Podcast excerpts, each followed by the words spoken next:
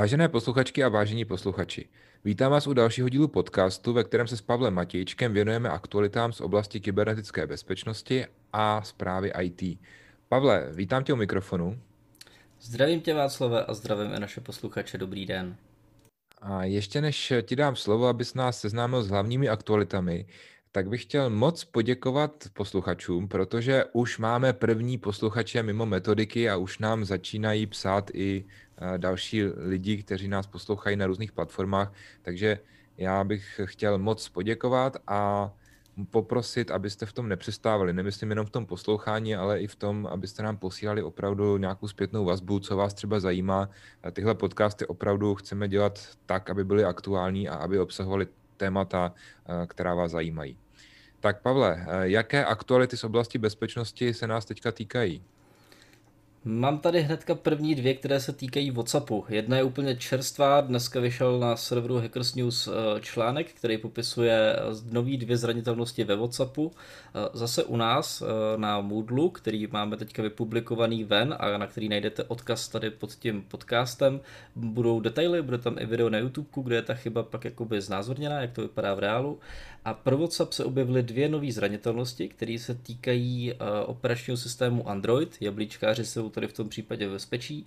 A ty zranitelnosti umožňují jedna z nich vzdálený spuštění kódu, to znamená nějakého většinou jako špatného kódu, a taky nabourání šifrované komunikace, což jsou jako dvě docela citlivé věci. A bohužel se to týká všech Androidů od nějakých verzí, řekněme těch nejstarší, až do verze 9 včetně, takže velké množství zařízení. Eh, je to problém a není to dobrá situace, čeká se na opravu, WhatsApp by to měl co nejdřív eh, zupdateovat, takže doporučujeme, jakmile vyjde nějaká aktualizace, aktualizujte co nejdříve. Druhá věc se týká taky WhatsAppu, a to je to, že se u nás, a nejenom u nás, ale i ve světě, ale u nás teďka se zvyšuje ta aktivita, objevuje takový trik uh, s tím, že vám někdo z vašich známých napíše, že mu třeba jakoby, nebo že vám špatně poslal zprávu, nebo že se jedná o nějakou soutěž a přišel vám nějaký kód.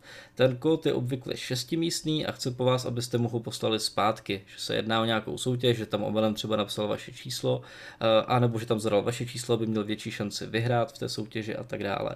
Těch triků je velké množství, je to často doplněné i o nějaké smajlíky, je tam i docela dobrá čeština podle toho, co jsem viděl, takže můžete snadno naletět, takže dávejte si pozor a Nejhorší je to, že když to někomu ten účet sebere, tak to pak i jeho účtem, který mu to ukradne, protože díky tomu, že mu pošlete ten kód, tak ty útočníci si jakoby obnoví váš WhatsApp a získají k němu plný přístup a pak takhle kontaktují i vaše přátele. Takže v momentě, kdy vám taková zpráva přijde od vašeho přítele, tak jeho účet už byl ukraden, řekněme, a takhle se to šíří dál jako taková klasická pyramida. Takže prosím pěkně, důsledně si ověřujte, když vám někdo pošle takovouhle zvláštní zprávu s nějakým požadavkem na nějaký kód nebo přeposlání nějakého jakoby hesla a podobně. Ideálně nedělejte to. Mm-hmm. Já bych ještě možná k tomuhle řekl, že to je další důvod, proč třeba když už tyhle ty aplikace eh, používáte eh, pro komunikaci, tak opravdu je potřeba je aktualizovat neustále, protože prostě ty bezpečnostní aktualizace jako jsou velice důležitý. Takže pro mě je tohle typ aplikací, u které bych se to jako obzvlášť doporučoval kontrolovat. Já bych možná klidně i doplnil, že vlastně ty útočníci teďka začínají přecházet, eh, nebo spíš jakoby směrovat ty útoky na ty komunikační platformy, protože spousta hlavně jako mladších uživatelů už jako nepoužívá tolik e-mail a tyhle ty phishingové anebo scamové kampaně, eh, vlastně phishing je taková ten podvodný e-mail a scam je takový to, že už vám to chce sebrat nějaký peníze, tak se přesouvají právě na tyhle platformy, protože to používá víc a víc uživatelů. Takže dával bych se na to pozor a očekávám, tak nějak já i další, nebo spíš další analytici, eh, včetně teda jako mě, jakožto normálního ITka, očekáváme, že to jenom poroste, tohle aktivita.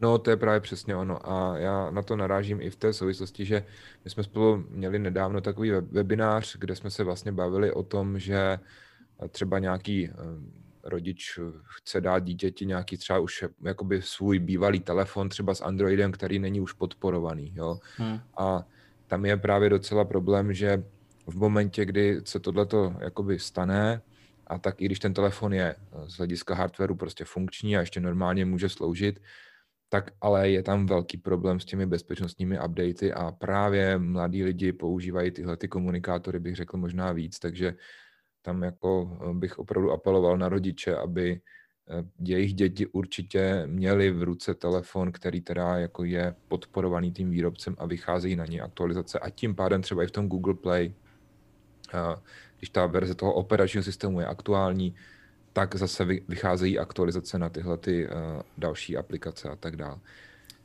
Já bych možná, když to Václav nakousil, vím, že to není dnešní hlavní téma, ale možná bych to v krátkosti jako zmínil. Ono právě, když už pak vám nefungují ty updaty na ten, na ten tablet nebo na ten telefon, eh, tak to sklouzne k tomu, že si musíte aktivovat tu instalaci z těch neznámých zdrojů a pak se ty děti nebo vy zvyknete z těch jakoby neznámých zdrojů instalovat apky. A od toho je pak už kousek jenom k tomu, že si budete stahovat apky, které jsou jakoby i řekněme kreknutý, anebo jsou to takové, ty to vydávají za alternativy k těm placeným aplikacím.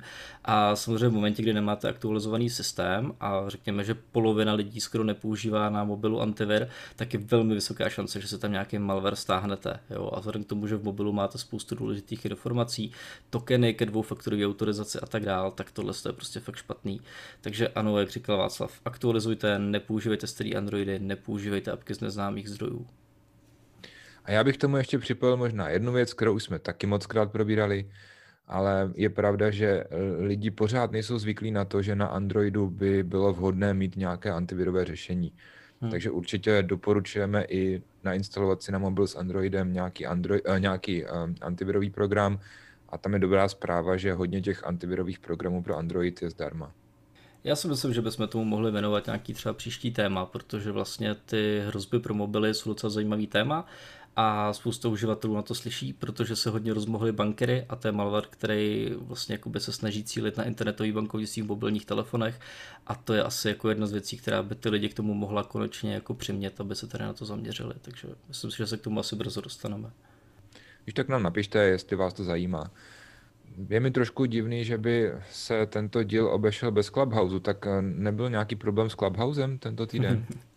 Já takhle, když o tom mluvíš, tak jako o jednom problému vím a zároveň retrospektivně, když vzpomínám, tak asi byl jenom jeden díl, kde jsme nezmínili Clubhouse a to ještě Bůh ví jestli. Uh, ano, Clubhouse měl data leak, uh, čas jsem teda jako nějaké informace, že to nemusí být až tak horké, ale obecně se teďka šíří internetem informace, že na hackerském fóru se objevila uniklá databáze, která má v sobě 1,3 milionu uh, různých uživatelských dat. Uh, viděl jsem, že jsou tam jakoby jména, ID toho uživatele, kontakty na jejich přátelé, jejich Twitterový ID, pokud to propojili s Twitterem a tak dál.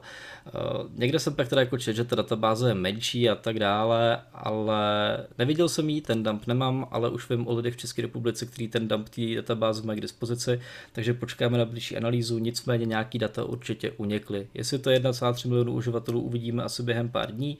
V každém případě i Clubhouse byl, teďka vlastně po Facebooku a LinkedInu, tak je třetí v řadě, kterému vlastně jakoby unikly nějaký data nebo byly vyskrepovaný. Otázka, jak to přesně bylo, tady to ale spíš vypadá na ten únik té databáze.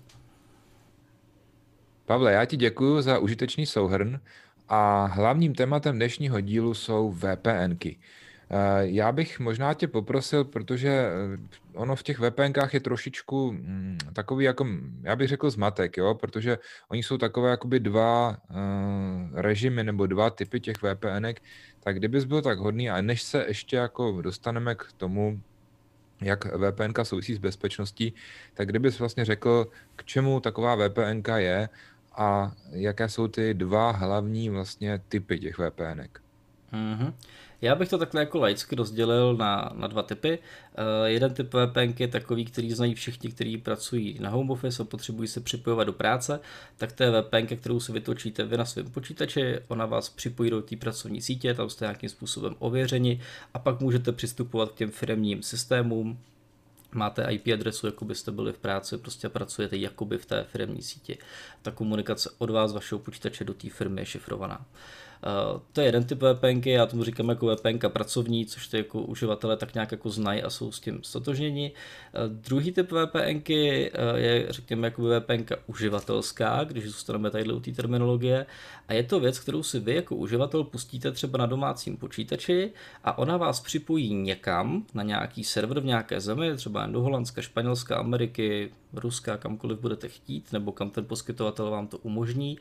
A to funguje k tomu, že by to mělo nějakým způsobem chránit nebo jakoby zvyšovat vaše soukromí.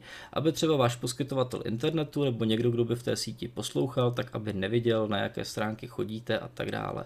Takže byste měli být i v tom případě jakoby skryti. A ta komunikace je od vás navázaná někam třeba do toho Holandska a vy zase vystupujete pod holandskou IP adresou. Mm-hmm. A já jako uživatel teda v obou těch případech asi proto musím udělat to, že si nainstaluju nějakého klienta do počítače, že jo?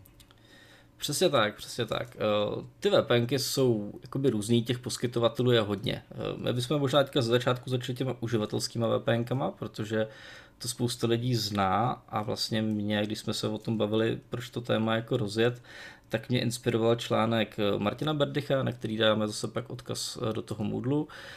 A ten vyšel na LinkedIn a právě zabýval se tím, že vlastně spousta youtuberů eh, se snaží jako propagovat různé VPNky, protože z toho mají nějaký, nějaký podíl. Jo? Když si pak jako koupíte přes ten odkaz, co tam oni nazdílejí tu VPNku, tak z toho mají nějakých třeba 10, 15, 30 těžko říct. A snaží se ty VPNky prodávat lidem, kteří vlastně jako nepotřebují. A to je taková zajímavá jako filozofická otázka, jestli potřebujete nebo nepotřebujete VPN. Jo. Právě Martin Berdych se tam jako zaobírá tou myšlenkou, že běžní uživatelé, kteří nemají jakoby co skrývat, když to takhle řeknu, tak by tu VPN teoreticky nepotřebovali a na doporučení těch youtuberů si ji naprosto zbytečně kupují. To samozřejmě asi jako není hezký a dokonce tam přirovnává jako k Horstu Fuchsovi a takovým těm šmidům s Hencema a podobně, což bych se po to jako klidně možná i podepsal. Na druhou stranu já jako člověk, který se zabývá nějakým způsobem ochranou soukromí, tak se snažím jakoby i ty na jakoby VPNky jako placené služby propagovat, ale snažím se propagovat jakýkoliv způsoby, který by vedly k tomu, aby bylo minimalizovaný to, že vás někdo sleduje, třeba i ten váš ISP, ten váš poskytovatel toho připojení. No já jako nejčastější argument z hlediska té bezpečnosti právě eh, pro VPNky slýchám, že se to nejvíc hodí, když máš třeba nějaký notebook, anebo i teda mobil, jo, a potřebuješ se připojovat v takových těch veřejných wi typu, já nevím, hmm. McDonald nebo tak, jo. Tak myslíš, že i tam je to jako překonaný, nebo že to má teda svoje opodstatnění v těchto těch případech? Uh, jasně, takhle, já si myslím, že jo. A pak je otázka, uh, kam tu VPN budete vytáčet. Jo? Proč je třeba dobrý point, který se zmiňuje v tom článku, je takový, že když se jenom trošku vrátím ještě tady před to, jo, teď k tomu se vrátím hned potom zpětně. Eh, když si tu VPN budete vytáčet doma, abyste jako anonymizovali to, co děláte, aby to neviděl váš poskytovatel připojení, tak ale teoreticky to vidíte poskytovatel té VPNky. Takže teď jde o to, a to, to v tom článku jako je hezky zmíněný, Jestli víc věříte poskytovateli VPNky a nebo svým poskytovateli internetu. Eh, co já třeba vím, a ví to asi většina jako marketáků, od kterých jsem se k těm informacím dostal, tak i váš poskytovatel připojení, spousta z nich jakoby tak nějak monitoruje to, kam chodíte a tyhle ty data pak prodává nějakým třeba jako reklamním společnostem, jo, jaký řekněme jako telemetrický data o tom, na jaký stránky se jako chodí, v kolik hodin a tak dále. A to prostě lidi jako neradi slyšejí, takže spousta z nich potom šáhne po té VPNce.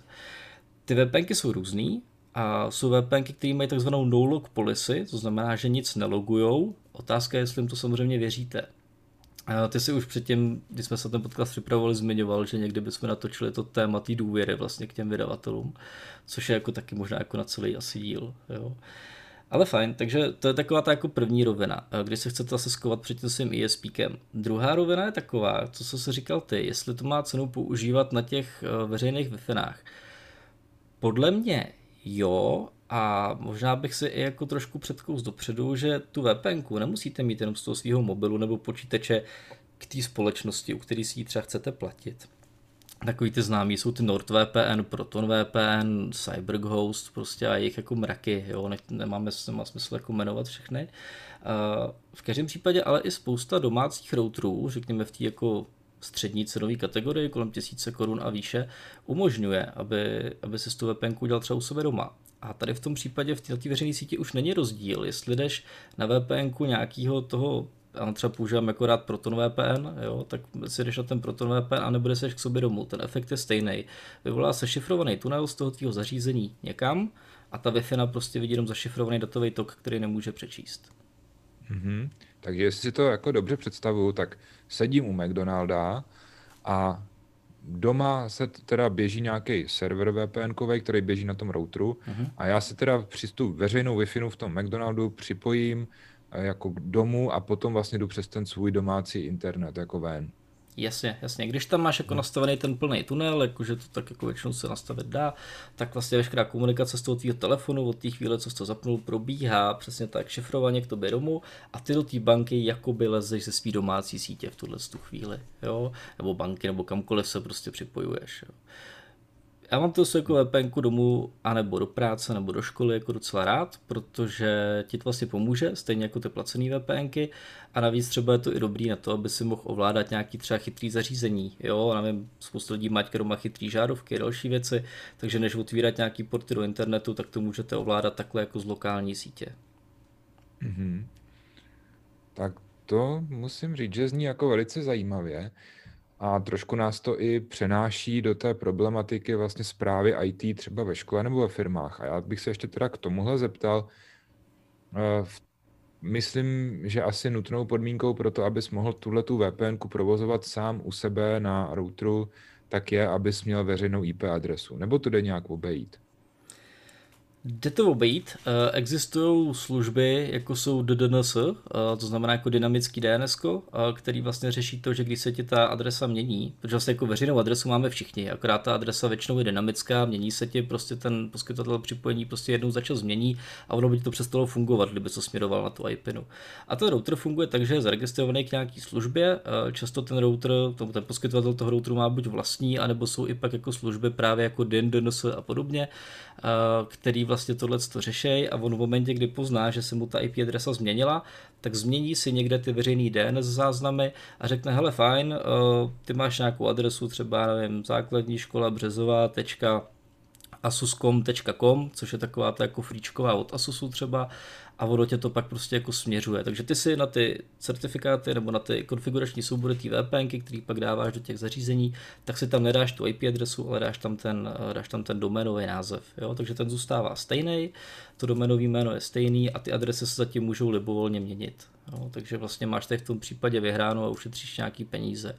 Nicméně, co se budem, spousta firm a i škol má třeba jako veřejnou IP adresu, takže tam to jako bývá jakoby reálnější nastavit tu IPinu, ale já jsem v tom případě jako, ano, na tvoji otázku jsou způsoby, jak to obejít a jak toho docílit zdarma, i když máš tu dynamickou. No já jsem se na to ptal hlavně proto, protože ty jsi to už nakousl s těmi penězi, že uh, vím, že jsi zastánce toho a já teda taky, že když máš domácnost a vlastně máš router, přes který se ti tam připojí úplně všechny zařízení do internetu, do bankovnictví a tak dál, tak opravdu na tom routeru by se nemělo úplně šetřit. A když už teda hmm. si koupíš nějaký lepší router, který, řekněme, je třeba má nějaké lepší funkce za zabezpečení, a, ale má třeba i lepší podporu od výrobce, jsou tam prostě garantované updaty a tak dál, tak když už teda do toho investujeme, tak je fajn, že nám to může, jak si říkal, ušetřit peníze třeba tím, že můžeme využít i tady tu, tu VPN nebo nějakou hmm. v kombinaci s tou, eh, jak si říkal, třeba ten Asus, že to má, nebo ale ono to asi má většina výrobců nějakou svoji jakoby přidruženou službu právě, hmm. která obchází tady ty dynamické IP adresy. Přesně tak, buď mají svojí, třeba konkrétně ten Asus, u toho to vím, a, a pak jinak většina těch jakoby routerů umožňuje používat takový ty nejznámější jako Dendenos a podobně, jo, jich jako X, takže tam ta podpora většinou je, minimálně těch základních, jo, takže jde to. Co je dobrý, tak ten router, a tam možná pak je směřoval jako trošku tvoje otázka, umožňuje jakoby nasadit tu VPN dvěma způsoby. Jedna je teda ta, že se ti vlastně přihlašou ty uživatelé zvenku na ten tvůj router a pak jdou do té vnitřní sítě, což je ta pracovní VPN, nebo to, co si můžeš rozjet i domů. Samozřejmě jako jedna věc, když máš nevím, router za tisícovku, dáš si ho domů, tak to je, to je v pohodě. Ten prostě jako těch, já nevím, pět uživatelů, kteří se tam můžou připojovat, utáhne. Do školy už bych samozřejmě jako pak volil nějaký, řekněme, dražší zařízení, protože jako tunelovat provoz jako nevím, se 40 eh, a více učitelů už jako pak chce nějaký jako lepší hardware, který by se neutavil, jo. Takže jako potřeba pak myslete na tohle. Eh, v každém případě ty možnosti tady jako jsou a v dnešní době je hodně co vybírat. Nicméně druhý, druhá věc, kterou jsem chtěl říct, je, že ty routery umí používat tu VPN i v jiném režimu, ne jako v serveru, ale v režimu jakoby klienta. A pak třeba takový ty VPNky jako NordVPN, přitom že teda Proton VPN jsem neskoušel, ale jakoby ty si plací VPN jdou nasadit i na ten router a ty pak fungují tak, že vlastně všechny vaše zařízení, eh, i když tu VPN jakoby nemají aktivovanou, tak jdou vlastně na ten váš router a z něj jsou pak jakoby tunelovaný k tomu poskytovateli té VPNky. Jo, takže pokud byste chtěli skrývat jako tu svoji identitu, a prostě upřímně můžu říct, že spousta lidí, i starších ročníků, co znám, to používá třeba kvůli stahování torrentů. Jo? Byť jako je to nelegální, tak jako spousta lidí v České republice jak bych to řekl lidsky, no, má, má to na háku, no, že to řeknu úplně lidsky. A spousta lidí u nás použil jako benevolentní k tomu st, jako stahování buď legálního softwaru, anebo spousta lidí stahuje třeba filmy a hudbu. Jo. Hmm. A, a použije k tomu torrenty. A pokud chcete, aby to váš ESP jakoby neviděl, tak většina sklouzne k tomu, že si někde na foru přečtou nainstalujte si VPN. Takže pak se tohle řeší typicky tím, že si dáte na router a všechny ty vaše zařízení, ty vnitřní sítě jsou tím jakoby já nemůžu říkat chráněný, jo, protože to je takový ten právě jako mýtus, který bych i rád zmínil, že vám spousta VPN jako nakecá, že vás budou chránit jako před různými útoky, viry a tak dále. To prostě není pravda, jo, to z principu není možný. Můžou vás chránit před tím, že by vám někdo četl tu komunikaci, či zajistí, že všechno je šifrovaný, a i kdybyste chodili na nějakou stránku, která šifrování nepoužívá, tak v momentě, kdy jdete tím šifrovaným tunelem, tak takový ten útok man in the middle by prostě byl neúspěšný. Jo, to vám jako pomůže, ale to je jediný. Mm-hmm. No k tomu ještě taková poznámka, že ať už teda jsou ty důvody jakékoliv, jo, tak když se rozhodnete nasadit si tenhle ten typ VPNky eh, k sobě doma, třeba na ten router a veškerý ten provoz jde přes něj, tak opravdu je potřeba se určitě poohlednout po nějaké ale placené VPNce, která vám uh, garantuje nějakou taky rychlost, protože tam hmm. tohle, tohleto jakoby bývá docela kámen úrazu, jo? že to si málo kdo uvědomí, že třeba nasazením té VPNky se sníží ta rychlost, jo? takže hmm. tam pak jsou nějaké příplatky za vyšší rychlost a tak dále. Přesně tak a není to jako úplně levný, jo? co si budeme povídat. Uh, další věc možná, který lidi často používají, teda kromě toho torrentování, tak aby jsme se nebavili o těch jako nelegálních aktivitách, tak docela jako takový, řekněme, jako legálnější, legálnější věc, který se to používá, je to, že chcete třeba sledovat, já nevím, Disney+, Plus, jo, nebo jako Netflix, nebo něco dalšího, kdy v zahraničí třeba v USA mají mnohem jako rozšířenější nabídku, než je pro Evropu. A umíte dobře anglicky, chcete se na to koukat, tak si prostě vytočíte VPN do Ameriky, že jo, sledujete Netflix jako s americkou IP adresou. Eh, to zrovna třeba jako u toho NordVPNu jako těžce tlačej, že tady k tomu vám to pomůže, jo. No tak samozřejmě vám k tomu pomůže jenom ten nejdražší tarif, protože jako ve 4K to prostě musí mít nějaký silný datový tok.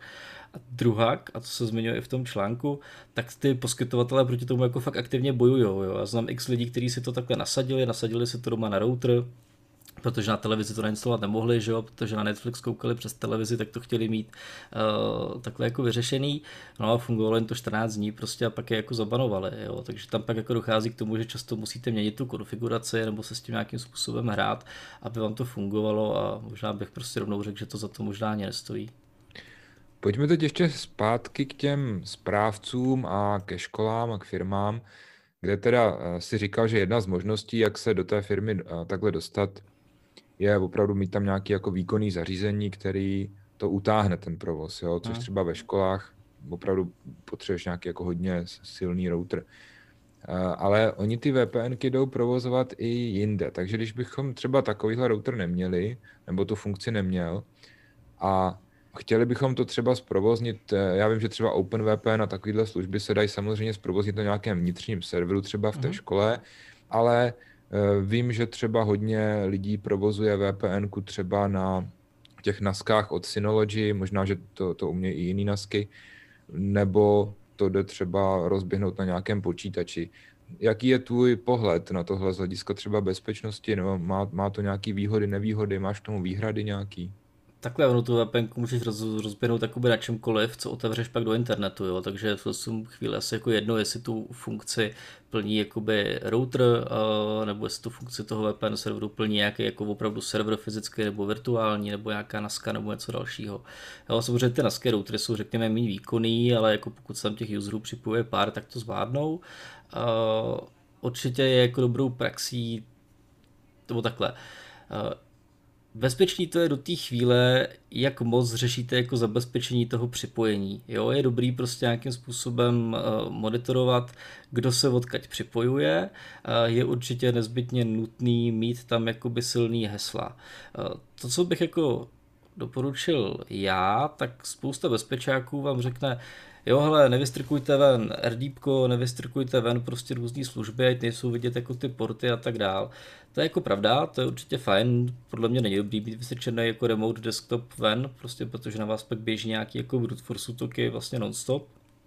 Je fajn skovat tyhle ty služby za tu VPN, to je super. Eh, věc, o který se ale často nemluví, je, že tím to jako nekončí. Jo? Tím, že vlastně jakoby skováte ty služby za VPN, uděláte to, že pak nejste jako tak snadno oskenovatelný, takže jako nikdo na první dobrou neví, co vám tam běží a vidí třeba, že vám tam běží ta VPN a nějaké webové stránky. Nicméně tu VPN je potřeba zabezpečit, jako cokoliv jiného. Takže pokud tam necháte slabý jména hesla, prostě tak vás VPN nespasí. Tak takhle bych to asi podal. Takže pokud VPN, tak ano, ale normálně jako unikátní heslo u každého uživatele, silný, mít tam ideálně dvoufaktor, pokud to pak ten software umí, tak mít nějaký monitorovací soft a to už jako asi odbíháme od škol, protože školy tohle to často jako neřeší, protože tam není bezpečák, který by to řešil a nemají prachy na nějaký soft, který by hlídal, kdo se odkud připojuje, v jakou hodinu a jestli třeba jako z České republiky nebo z Jižní Afriky, jo, protože řekněme, hmm. nějaký pokročilejší softy řeknou, hele fajn, tak se by tedy zkusil přihlásit uživatel, zvládat jméno, heslo, ale už nezvlád dvoufaktor, a přišel jako z Jihoafrické republiky, tak to asi nebude náš uživatel, to bude asi nějaký pokus o brute force a někomu uniklo heslo. Jo, a to, to jako ve škole asi jako nevyřešíme, určitě ne jako s tím budgetem, který v tom školství většinou bývá. Takže... No na druhou stranu ty školy třeba můžou udělat to, že uh, tu VPN zajistí ještě nějakým certifikátem, takže tam prostě není třeba jenom uživatelský jméno, heslo, ale jako třeba velice dobře i na OpenVPN, která je velice dobrá eh, jako, a je, je eh, zadarmo. Běží to na různých platformách, běží to dokonce na různých jako routerech, tak eh, třeba tam ty certifikáty můžou taky jako výrazně přispět k té bezpečnosti. No a nebo jak si říkal, nějaké to dvoufaktorové ověřování a tak dále. Takže uh, obecně já bych to shrnul tak, že VPNky jsou jako dobrý sluha, je to dobrá služba, ale neměli bychom jako spoléhat nebo podléhat tomu, že prostě sama o sobě ta VPN představuje nějaký, nějaký jakoby zabezpečení. No, je to spíš nějaký mm. takový jako eh, další kanál, který naopak musíme jako zabezpečit i my. Tak eh, já si myslím, že VPNky jsme probrali víc než dost. Pavle, já ti moc děkuji za perfektní vyčerpávající informace a jako vždycky za praktické zkušenosti je vidět, že to sám provozuješ, že s tím zkušenosti máš. Eh, děkuji ti a loučím se s tebou a loučím se taky s našimi posluchači. Taky děkuji Václave za super otázky a podněty, děkuji našim posluchačům. Budeme rádi, když nám určitě i nějaké další otázky a tipy na to, co by vás zajímalo, pošlete a loučím se i s vámi. Naschledanou. Tento podcast vám přinesl projekt SIPO. Na jehož financování se podílí Ministerstvo školství, mládeže a tělovýchovy a Evropská unie.